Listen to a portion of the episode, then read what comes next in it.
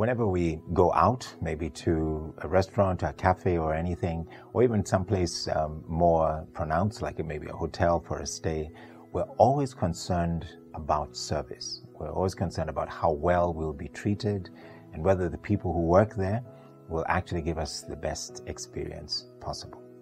I want us to talk about how we can make the right choices as we serve God and as we uh, present ourselves as servants in the ministry.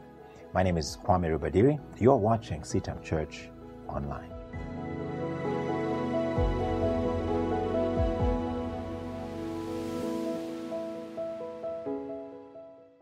At the very end of his life, indeed the end of his work and ministry, Joshua speaks to the children of Israel in Joshua chapter 24, and he challenges them to not only follow God, not only to remember the things that God has done for them, not only to recall how God brought them out of Egypt from slavery through the wilderness and now into the promised land. They have been given uh, their possessions, the land has been divided to them, and He challenges them to fear and to serve the Lord. And I want us to just look at that passage of Scripture and to glean some important lessons about what it means to serve God even as we look for the best service for ourselves. This is from Joshua chapter 24, and I'm reading uh, from the New International Version, verses 14 and 15. Now, says Joshua to the children of Israel, fear the Lord and serve him with all faithfulness. Throw away the gods your ancestors worshipped beyond the Euphrates River and in Egypt, and serve the Lord. Verse 15. But if serving the Lord seems undesirable to you, then choose for yourselves this day whom you will serve, whether the gods of your ancestors that your ancestors served beyond the Euphrates or the gods of the Amorites in whose land you are now living. But as for me and my house, we will serve the Lord. Now, service uh, in this context, and service, I guess, in any context, uh, as well as in the context of when it's provided to you, but certainly as we give service to God, simply means that we are taking the time to carry out the wishes of the person we are serving. I've heard people complain that when food came to them, it was too cold or it wasn't the, the dish that they ordered. Uh, please, uh, can it be returned?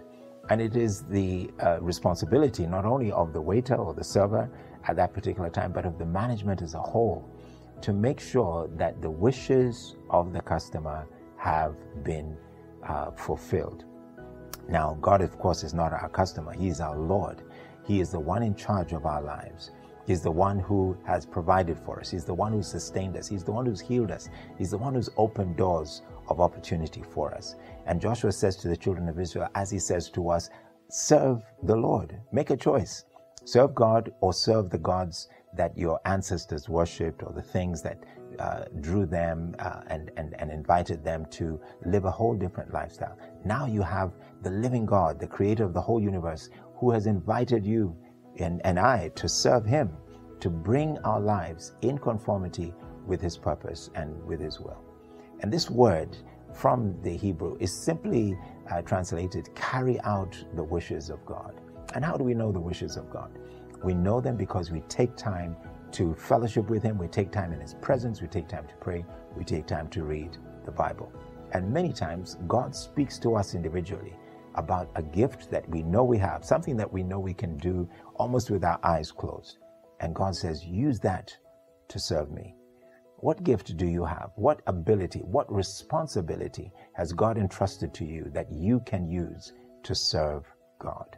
My challenge to you and I today is that you can make a choice to serve God. You can serve yourself and your own self interests, but at the end of the day, as Joshua said to the children of Israel, make the choice to serve the Lord.